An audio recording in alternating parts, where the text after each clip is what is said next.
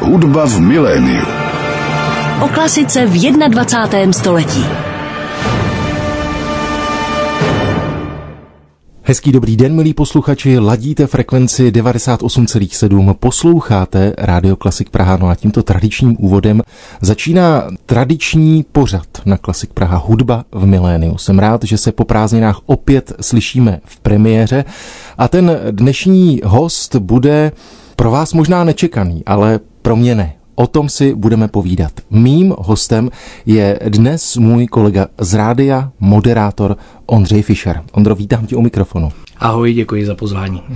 Ondro, my si dnes budeme povídat o tobě a proč si budeme povídat o tobě a právě v úvodním dílu nové série pořadu Hudba v miléniu, k tomu se dostaneme v průběhu toho našeho povídání. Samozřejmě posluchači tě znají z rozhlasu, tedy od nás z rádia, ale možná bychom jim mohli připomenout vlastně tu tvou cestu do rádia, protože vím, že jsi o tom asi mluvil s Ivanem Dlaskem před pár lety v pořadu z Archivu osobností, ano. Ale ne všichni si to pamatují, včetně mě, a já záměrně jsem si nepouštěl ten pořad. Tak vlastně jaká byla tvá cesta do rádia? Já jsem se do rádia dostal vlastně skrze bývalou moderátorku tady Janu Infeldovou, kterou jsem znal přes její skupinu Jananas, kde hrála s naším společným kamarádem Jardou Fulnekem, kapelníkem Krnovského big bandu bývalým. No a jednou tak po nějakém koncertě slovo dalo slovo, ona říkala, že v rádiu končí a že by chtěla za sebe nějakou vhodnou náhradu tady doporučit a taky připadalo asi, že bych na to byl vhodný kandidát. Takže pak jsem šel na hlasovou zkoušku a už jsem tady zůstal. 4,5 roku, myslím, je to teď. Je to tak? Byla to vlastně tvá, řekněme, první mediální zkušenost? To byla, ano. Neměl jsem opravdu žádné zkušenosti s ničím takovým. Maximálně kromě toho, že jsem třeba si uvedl nějakou skladbu na koncertě nebo něco podobného, ale tohle byla opravdu jaksi zajímavá zkušenost, takový trošku křest ohněm. Který dopadl velmi úspěšně a my jsme rádi, že tu jsi. Ondro, napadá mě otázka, vlastně žijeme v době, v jaké jsme. Ta doba je z mého pohledu hodně vizuální. Všechno doprovází obrázky, ať už fotky nebo video. Vlastně rádio, když teď nebudu počítat tu webkameru, co máme ve studiu vysílacím, tak je vlastně médiem, které je založené opravdu jenom na tom audiu, na tom poslechu. Jak vlastně vnímáš ty sám platnost, působnost rozhlasu jako obecně? Já musím teda říct, že jsem nikdy nebyl velkým rozhlasovým posluchačem, teď už si k tomu nacházím cestu čím dál víc a samozřejmě při vaření nebo při nějakých takovýchhle činnostech si rád něco pustím, poslechnu, ať už je to zajímavý rozhovor nebo případně i hudba, i když ono těch stanic, kromě této, dejme tomu, kde by se hrála hudba, pro mě lákavá úplně moc není, ale rozhodně to mluvené slovo poslouchám čím dál častěji a radši. A myslím si, že to určitě má budoucnost a že to nevymizí, protože zkrátka někdy člověk ten vizuální věm nestíhá při nějaké činnosti a že určitě nebojím se o to, že by lidé přestali poslouchat rádio. Myslím si, že nejenom mě, ale i posluchače určitě zajímá právě ta hudba, která zajímá tebe, kterou nevysílá tolik rádií. Jakou muziku ty máš rád? No tak samozřejmě, kromě klasické hudby, já jsem vyrůstal hodně na folkové hudbě například. Já jsem hodně poslouchal zkrátka písničkáře a vždycky mě zajímala hudba, která má zajímavé a kvalitní texty. To je pro mě dost důležité a v podstatě si všímám, že i v té klasické hudbě mnohdy mě víc baví třeba vokálně instrumentální skladby, které mají nějaké propojení s tím slovem a na to já jsem hodně zaměřený i tím, že jsem vlastně studoval jednak hudbu, jednak jazyk, lingvistiku, tak mě zajímá to propojení hudby se slovem a ať už je to rocková, folková hudba, nebo klasická, nebo jazzová, mám vždycky rád, když se tam zpívá a mám rád, když se zpívá o něčem. Já se musím přiznat, že jsem typem člověka a posluchače, který má rád melodii a vlastně patřím, i když jsem ročník 82, tak patřím do kategorie lidí, kteří mají rádi písničky, které měly melodie.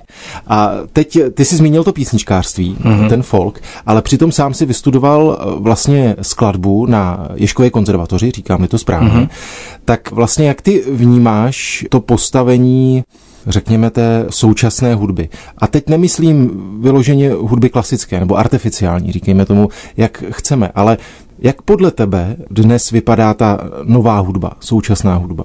No já nechci působit nějak konzervativně nebo pesimisticky, ale mám pocit, že je pozorovatelný takový trend, že lidé poslouchají tu hudbu stále častěji jako kulisu a že stále častěji se lidé přiklání k nějaké takové určitým způsobem repetitivní hudbě možná, která neklade nějaké vysoké nároky na pozornost. No, myslím si, že to je aspoň z mého pohledu škoda, protože si myslím, že je spousta hudby, která vyžaduje určitou investici posluchačskou, která za to stojí, a že je dobré si na tu hudbu udělat čas i jako posluchač, snažit se do ní ponořit, snažit se jí porozumět a proniknout do ní.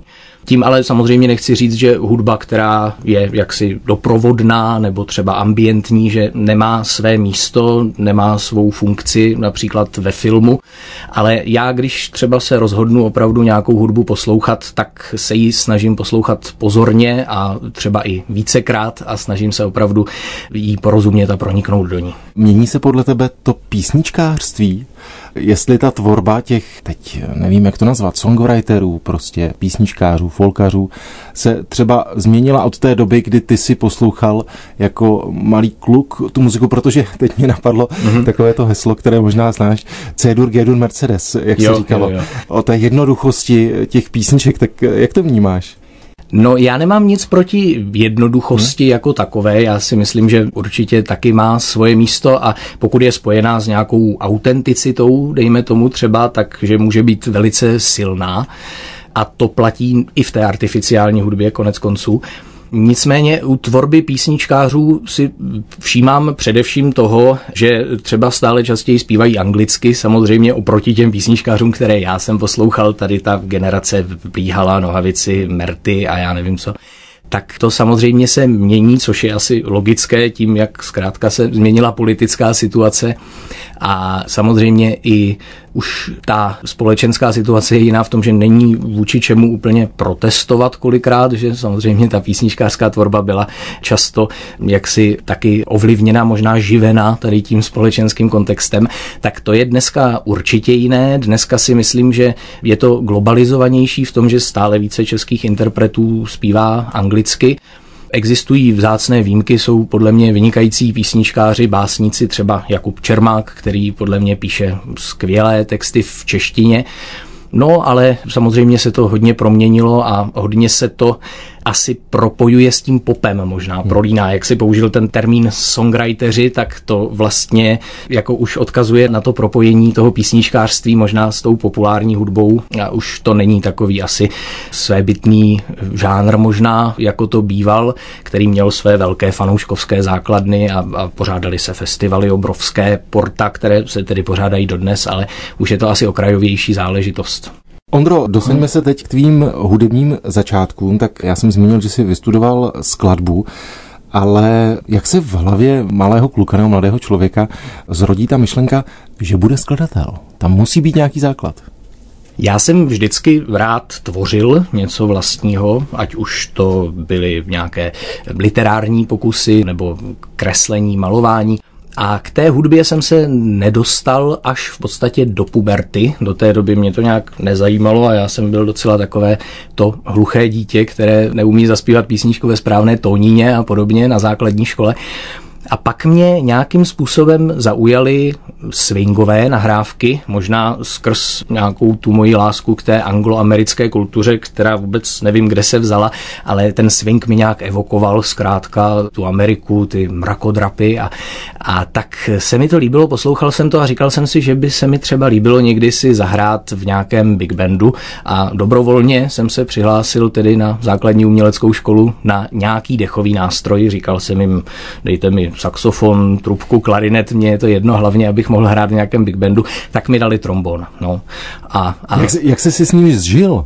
Já jsem se s ním zžil dobře, já jsem záhy zjistil, že to je nástroj, který mi vyhovuje tak nějak založením, že je hlasitý a je takový efektní, pěkný, hezky to vypadá. tak vlastně ten trombon mi naprosto vyhovoval od samého začátku. A samozřejmě pak, když jsem do té hudby začal nějak pronikat v té pubertě, v tom období, kdy jsem měl energie spoustu a času na to se tomu věnovat, tak jsem postupně logicky začal i něco psát, buď pro trombon, později pro dechovku třeba, a tímhletím způsobem jsem se k tomu skládání dostal. No. Pojďme si teď pustit první věc, to bude část z koncertu pro tubu. Vlastně teď nevím, zdali už je to na těch základních uměleckých školách, ale mám pocit, že když člověk studuje možná na konzervatoři nebo na AMU vlastně trombón, tak je tam povinnost hrát i na tubu, nebo tuba je samostatný nástroj, jak to je vlastně? Já si myslím, že tuba je samostatný nástroj. Trombonisti určitě hrajou na bastrombon třeba, ale myslím si, že tubu povinnou nemají, na rozdíl třeba od baskytaristů, kteří mají povinný kontrabas.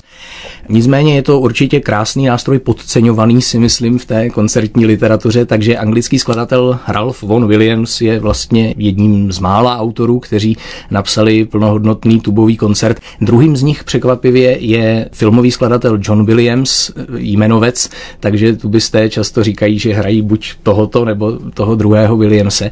No a ten jeho koncert je krásný, je zároveň romantický v mnoha místech, zároveň krásně využívá opravdu plný rozsah a možnosti toho nástroje, jak v těch jeho měkkých polohách, tak v té opravdu basové dunivosti, takže je to krásná hudba. Na Klasik Praha právě teď zněla hudba Ralpha Vaughan Williamse, poslouchali jsme první větu z jeho koncertu pro tubu. No a o tubě si povídám mimo jiné dnes s mým hostem Ondřejem Fischerem, moderátorem Rádia Klasik Praha. Ondro, tak my jsme si teď povídali o tubě, zmínili jsme trombon. Jak vlastně vzpomínáš na tu dobu big bandovou, tedy tu dobu, kdy si měl možnost trávit čas vlastně s lidmi, kteří jsou nadšení pro to, předpokládám, že to nadšení u toho důležité, ale zároveň třeba nemají tu ambici být profesionály. Tak jak na to vzpomínáš? Já na ní vlastně ani nemusím vzpomínat, protože ona pořád trvá. Já už vlastně jsem 11 let členem toho big bandu a stále hrajeme, přestože před časem nás opustil kapelník Jaromír Fulnek, vlastně zakladatel toho big bandu, a později pak záhy přišel covid, takže jsme dlouho nehráli a přesto se to snažíme nějak udržet. To nadšení je dáno vůbec s tím krnovským podhoubím, si myslím, do značné míry. To je velice hudební město, kde opravdu každý téměř hraje na nějaký nástroj, každý navštěvoval tamní základní uměleckou školu, kde se vlastně ten big band dal také dohromady.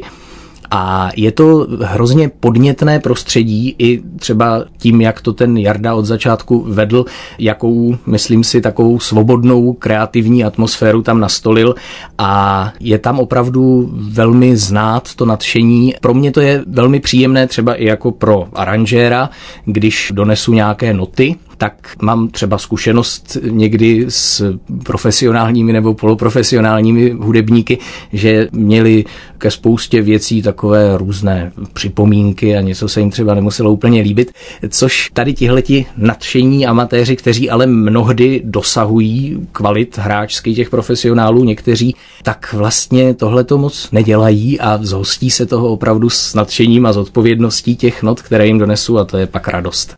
Napadá mě otázka, zdali se dá zaranžovat všechno, protože vím a slyšel jsem to xkrát, ty neuvěřitelné předělávky třeba právě pro big band, těch různých popových písní, jako je Ed Sheeran nebo Lady Gaga. Dá se to? Určitě se to dá. Otázka je, jestli to bude vkusné. Samozřejmě zaranžovat se dá opravdu všechno pro cokoliv. Asi si neumím představit, že by to nešlo, ale otázka je, jestli to má smysl dělat, jestli to třeba té skladbě, jakožto nějaká, dejme tomu, cover verze, nějaká úprava, jestli to třeba vykreslí v nějakém novém světle, jestli to přinese něco nového, zajímavého. Pokud ne, tak bych to asi nedělal. Co je vlastně váš základní repertoár? Náš základní repertoár jsou takové ty klasické swingovky, jednak americké, jednak samozřejmě české, ješkovky a podobně. Nicméně ten repertoár je velice široký, věnujeme se třeba i rockovým písním, hodně máme rádi třeba nahrávky kytaristy Briana Setzera, který nahrával takový opravdu rock'n'roll typu Elvise Presleyho s big bandem a zároveň s tou elektrickou kytarou, takže od něj jsme spoustu taky skladeb přejali. No a nevyhýbáme se téměř ničemu. Zahráli jsme si třeba i Rapsodii v modrém, kterou nám tehdy Jarda Fulnek zaranžoval pro náš big band a byl to veliký úspěch. Takže snažíme se pronikat do různých žánrů, včetně třeba i filmové hudby, a opravdu je to taková velice otevřená platforma. Zmínil jsi zálibu v textech, tak bývá časté, že máte jako hosty zpěváky, že zkrátka před vámi někdo stojí a je tím lídrem, tím vokalistou. Ano, my máme výhodu v tom, že máme vlastně poměrně kvalitní kádr zpěváků přímo z hráčů big bandu, kde vlastně kontrabasista zpívá výborně, já také zpívám, nevím jestli výborně, ale také se tam postavím. Kromě toho s náma třeba hostuje příležitostně muzikálová zpěvačka Lada Soukupová, která myslím zpívá tady v Karlíně v divadle. Dokonce si s náma zaspívala i Daša, což byl hezký zážitek. Takže na to určitě jsme zvyklí a máme velký podíl, až si myslím většinu zpívaných skladeb. Pojďme si teď zahrát další věc. Mám to napsáno Miles Davis, tak předpokládám, že je to určitá konotace k tomu big bandu. Ano, tohle je zrovna deska, na které Miles Davis hraje melodie z Gershwinovy opery Porgy a Bess a kterou vynikajícím způsobem zaranžoval Gil Evans, který podle mě byl jedním z nejgeniálnějších big bandových aranžérů vůbec, který používal často nezvyklé nástroje v tom big bandu, hornu, tubu a basklarinet třeba, a dokázal z toho opravdu vykreslit nádherné barvy, takže tohle je skladba z tohoto alba, myslím si, nesmírně efektní, taková vlastně jednoduchá, gradující, ve které se i ten Miles Davis projeví podle mě jako opravdu skvělý solista, který dokáže z té trubky vykřesat úžasné emoce. Na Klasik Praha právě teď běží pořád hudba v miléniu. My jsme teď poslouchali hudbu Milese Davise. No a mým dnešním hostem je můj kolega z rádia Ondřej Fischer. Tak Ondro, nechám na tobě, abys odhlásil, co jsme slyšeli. Byla to skladba z alba Porgy a Bess s melodiemi George Gershwina, kde solo na trubku hrál Miles Davis. Aranžma orchestru vytvořil Gil Evans a byla to skladba Prayer. Ondro, my jsme zmínili tvé zpívání s big bandem, no ale ten big bandový pěvecký kabátek ti byl těsný, protože vím, že ty jsi se svým hlasem zamířil i do opery. No, mě opera odjakživa lákala, už od dob, co jsem začal poslouchat klasickou hudbu, tak jsem si tak hulákal ve sprše a bavil mě ten jaksi velký, mohutný zvuk, na což jsem později narazil, když jsem se třeba pokoušel zpívat v nějakých amatérských sborech, kde se velmi rychle ukázalo, že z toho příliš čním, z toho sboru, tak jsem musel zamířit do divadla, kde už jsem tolik nečněl a kde jsem si mohl svobodně zahulákat. To říkám samozřejmě s nadsázkou, ale tehdy mě k tomu vlastně přivedla nebo postrčila naše sousedka v Opavě, která je operní sopranistka, držitelka ceny Thálie a bydlí v bytě hned přes chodbu a asi mě zrovna slyšela, jak si prospěvuju, tak mě doporučila, ať zajdu na konkurs do divadla. No tehdy já jsem nikdy nechodil na hodiny zpěvu a šel jsem tam nahoru po těch schodech do té sborové zkušebny, to si pamatuju, a slyšel jsem, jak se další adepti rozespívávají. Byl tam tenorista, který přijel ze Srbska vlakem na ten konkurs a teď tam stál u toho klavíru a ty vysoké C tam sázel a já jsem si říkal, co tady dělám. A ten pak skončil, myslím, v Národním divadle dokonce a tak vzali jeho a mě, pokud si pamatuju, na tom konkursu, čemuž dodnes vůbec nerozumím. A každopádně to byla hrozně hezká, zajímavá zkušenost. To Opavské divadlo má velice kvalitní sbor, pokud si pamatuju, snad je tomu tak dodnes, a tam jsem měl příležitost se postavit na jeviště v hezkých inscenacích. Měl jsem štěstí na Její pastorkyňu, což byla vlastně hned první opera, kde jsem si zaspíval, a potom Verdiho Macbetha, což je zase z hlediska těch sborových partů dost náročné dílo a pořád jsme museli se běhat někam převlíkat a zase zpátky, takže jsem si to, myslím, užil. Teď tě možná chytnu za slovo, když jsi mluvil o tom, jak máš rád ty texty, které jsou spojené s tou hudbou. Tak samozřejmě v opeře se nám častokrát stane, že ten text, někdy i to libreto, trochu pokulhává. A teď nechci jmenovat konkrétní opery nebo konkrétní skladatele, ale jak vlastně ty to vnímáš, nebo jak k tomu přistupuješ? Bereš to jako ten, teď použiju to slovo Gesamtkunstwerk, které používal Wagner, ale jak vnímáš ten text v tom operním díle? No, určitě ho vnímám jako zásadní a samozřejmě mám rád především ty opery, kde to libreto je kvalitní, Na druhou stranu možná je výhoda, že opery často jsou v jazyce, kterému nerozumím a který neovládám, což je třeba italština, němčina, takže u takovýchto oper se spoléhám na nějaký překlad a od toho překladu vyžaduju to, aby mě především zorientoval v ději. Takže tam třeba nejsem schopný nějaké básnické kvality toho libreta asi úplně posoudit. Vracíš se někdy na opavskou scénu třeba jako host do sboru, nebo to už není čas? Už ne. Bylo období, kdy jsem vlastně studoval ještě tady, nebo už jsem studoval tady v Praze a zároveň jsem si občas třeba vlakem ještě odskočil večer si zaspívat do Opavy, do divadla a ráno zpátky a to už není úplně na pořadu dne. Už jsem tam vlastně pak ani neskoušel nic nového. Zůstaňme ještě u té muziky a u tvých studií. Zmínili jsme Ježkovu konzervatoř a studia skladby. Tak vlastně co bylo tím hlavním impulzem k tomu, aby ses rozhodl, že chceš té své muzice dát nějaké formální vzdělání?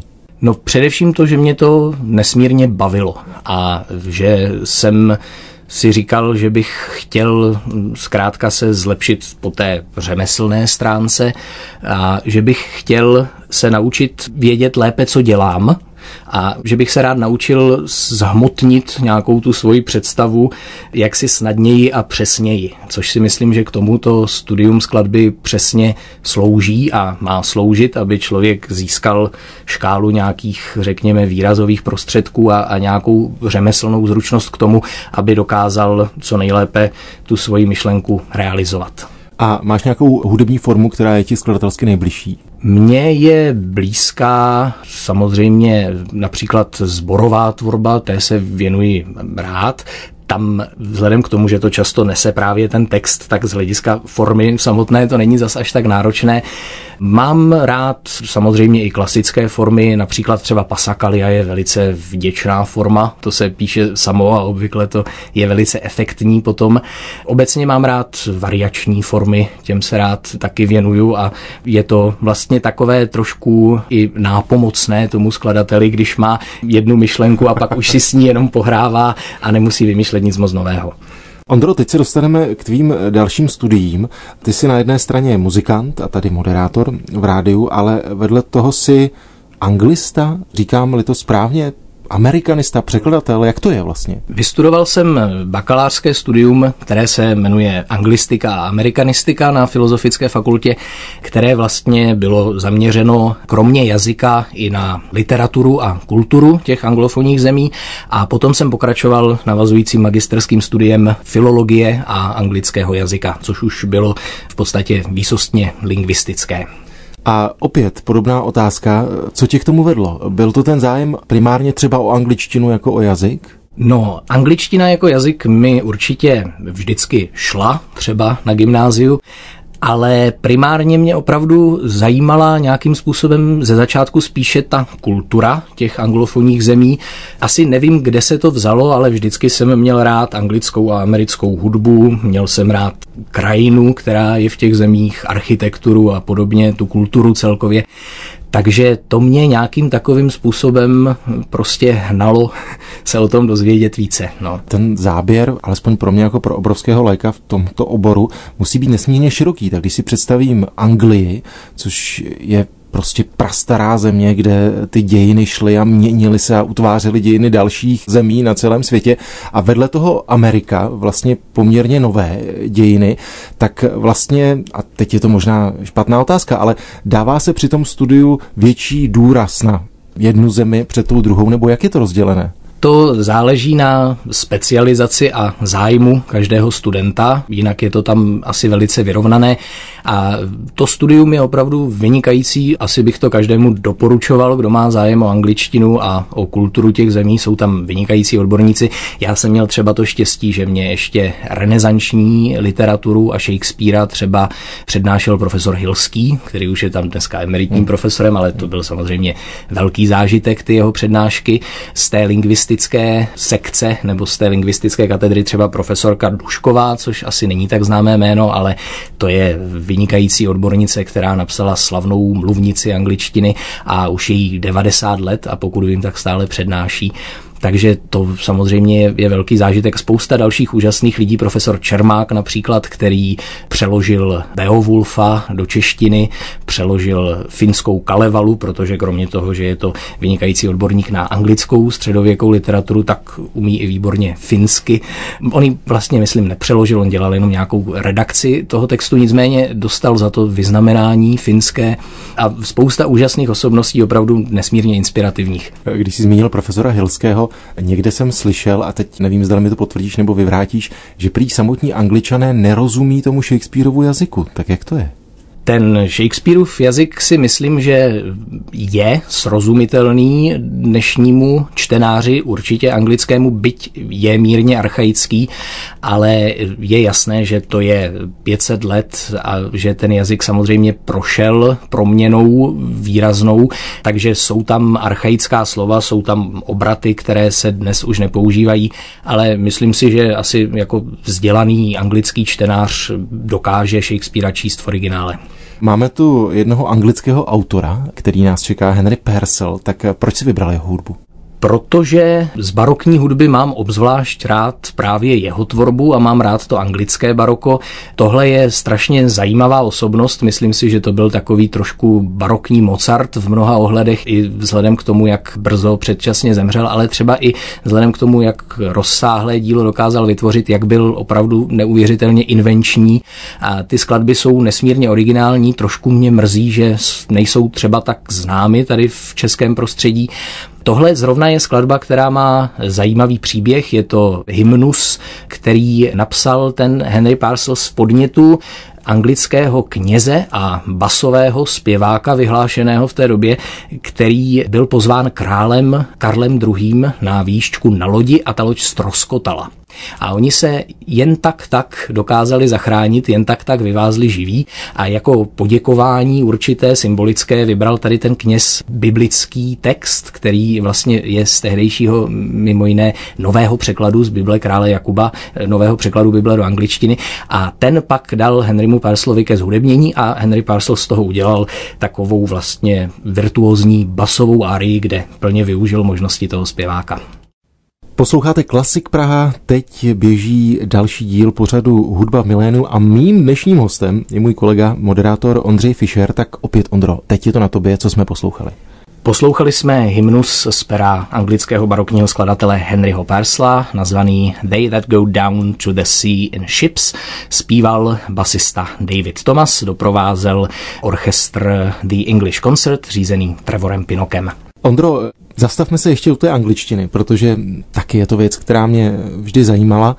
Předpokládám, že ta znalost angličtiny tady u nás v České republice se proměnila. Já si vzpomínám na dobu, kdy já jsem maturoval, to bylo v roce 2001 a spousta lidí vždycky dokázala říct dobrý den, jak se máte, ale už nedokázali na tu otázku, jak se máte, kromě slovíčka OK, třeba odpovědět. Tak by mě zajímalo pohledem člověka, který je o dost mladší než jsem já a který se tomu intenzivně věnuje, jak je to s tou angličtinou dnes? Rozhodně se to zlepšilo opravdu výrazně a znatelně. Dokonce jsem slyšel, že někteří třeba kolegové, kteří učí angličtinu na středních školách, si mnohdy stěžují, že už téměř nemají některé ty pokročilejší žáky co učit a že opravdu tím, jak se angličtina nezadržitelně šíří skrze média, skrze kulturu i skrze hudbu, takže opravdu ta úroveň je velice vysoká a dnešní mladí lidé jsou opravdu s tou angličtinou v každodenním kontaktu, většinou samozřejmě.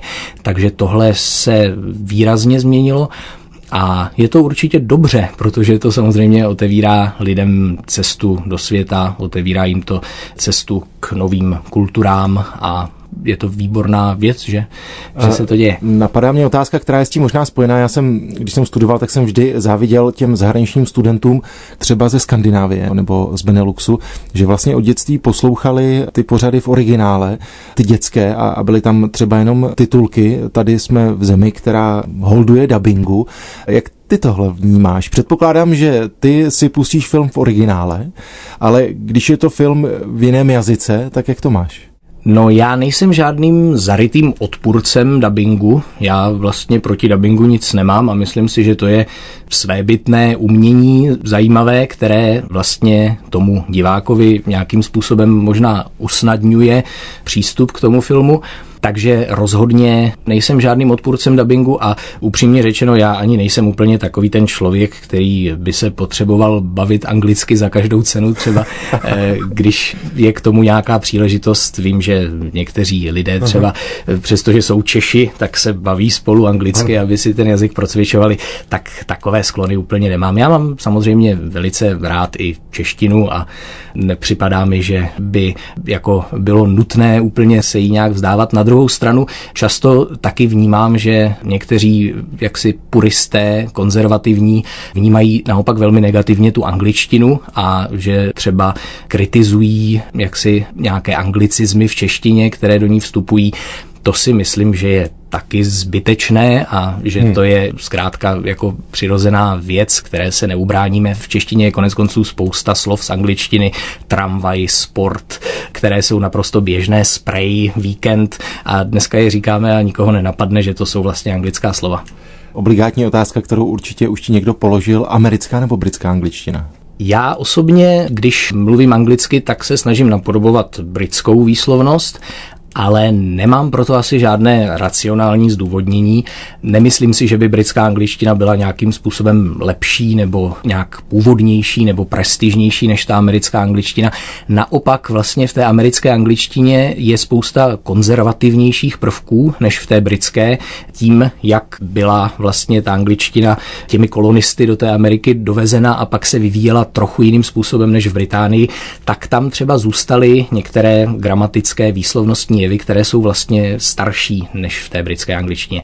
Takže rozhodně já osobně mám z nějakých asi estetických důvodů radši tu britskou angličtinu, ale nehledal bych zatím žádné ideologické důvody.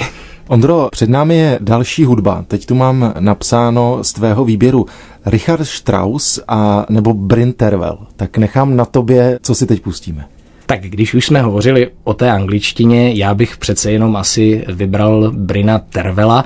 Je to ukázka z krásného písňového cyklu Songs of Travel, který napsal také Ralph Vaughan Williams a zhudebnil básně Roberta Louise Stevensona, které jsou romantické takové a oslavují krajinu, svobodu, toulání a já vždycky říkám, že to jsou vlastně první trampské písně nejspíše, tak z nich jsem vybral tu úvodní, která se jmenuje Vagabund a kterou Bryn Terfel krásně naspíval v 90. letech. Posloucháte pořad Hudba v miléniu, hladíte frekvenci 98,7. Dnes je mým hostem v pořadu Ondřej Fischer, můj kolega, moderátor z Rádia Klasik Praha. Tak Ondro, co jsme teď poslouchali? Teď jsme poslouchali píseň z cyklu Songs of Travel od Ralpha Vaughana Williamse. Zpíval nám ji skvělý velšský baritonista Bryn Terfel, kterého mám obzvlášť rád v tom písňovém repertoáru. Ondro, když si tak pročítám všechny tvé aktivity, tak na mě s takovým jako vnitřním vykřičníkem vyletěla informace o tom, že se věnuješ taky hraní skladeb Jethro Tull, tak je to, řekněme, revival nebo tribute band, jak ty sám to nazýváš. Co to je za formaci? Já jsem se dozvěděl, že to není revival, že to je tribute band. Pokud se jedná o kapelu, která ještě hraje a existuje, že by se tomu mělo oficiálně říkat tribute band. My to primárně bereme tak, že zkrátka hrajeme písničky kapely, kterou máme rádi a která se nám líbí a nějakým způsobem se je snažíme věrně interpretovat, pokud možno, ale není to takový ten typ revivalové kapely, že bychom se nějak převlíkali za členy té kapely nebo že bychom se snažili z toho dělat za každou cenu nějakou show, ale zkrátka hrajeme ty písničky, které jsou hezké a já k nim mám dlouhodobý vztah. Poslouchal jsem tu kapelu hodně v pubertě. Mimo jiné mě právě oslovila i chytrými texty, nezvykle na rockovou hudbu možná, a tak jsem vlastně hrozně vděčný, že si můžu takovouhle hudbu, kterou mám rád, zaspívat živě s kapelou na pódiu a nikdy by mě to vlastně ani nenapadlo, že se mi tohle to stane. Tam je zásadní ten flétnový part, je to tak? Tak máte flétnistu v kapele, předpokládám. Máme flétnistu, já flétnu neovládám, takže to máme takhle rozdělené, řekněme tu postavu toho frontmana do více lidí. A ta hudba těch Jethro Tull je samozřejmě tou flétnou naprosto charakteristická. Ten Ian Anderson řekl bych, v posledních letech, oč hůře mu to už zpívá poslední dobou, tak o to lépe hraje na tu flétnu a skutečně se velice vypracoval jako flétnista. Začínal s takovým opravdu hodně rockovým, špinavým zvukem a nepříliš dobrou technikou a postupem času myslím, že se vypracoval do stavu, kdy už dnes může směle konkurovat mnohým klasickým flétnistou a hraje krásným tónem a zároveň pořád ještě dovede ta rocková fruláta tam zahrát. Ondro, já jsem v úvodu našeho pořadu mluvil o tom, že jsem tě nepozval náhodou do toho dnešního dílu. Možná už někteří posluchači z našeho živého vysílání zaslechli informaci o tom, že po 15 letech končím tady v Rádiu Klasik Praha. Čeká mě další, řekněme, kulturní cesta na tom poli toho českého hudebního rybníku a shodli jsme se na tom, že převezmeš mé aktivity tady v rádiu krom dopoledního vysílání a výběru programu tak je pořád hudba v miléniu, tak samozřejmě, že mě zajímá otázka. Ta otázka je strašně jednoduchá. Jak se na to těšíš? Těším se na to velice a jsem velmi rád, že jsem dostal tuhletu příležitost. Mně se to většinou zkrátka tak nějak stane, že mi přijde taková skvělá příležitost do cesty. Já jsem za to vděčný a rád se jí chopím a doufám, že se mi to bude dařit a že posluchače nesklamu a že udržím tu, myslím, velice kvalitní linii, po které se to rádio v poslední době ubírá. Ondro, já ti tedy přeju všechno dobré, nejenom v pořadu Hudba v miléniu, předávám ti tady to pomyslné žezlo, protože jsme se shodli na tom, že zachováme název pořadu. Jsem rád, že jsi byl mým hostem. Ať se ti daří. Děkuji moc. Bylo mi ctí, děkuji za pozvání. Hudba v miléniu.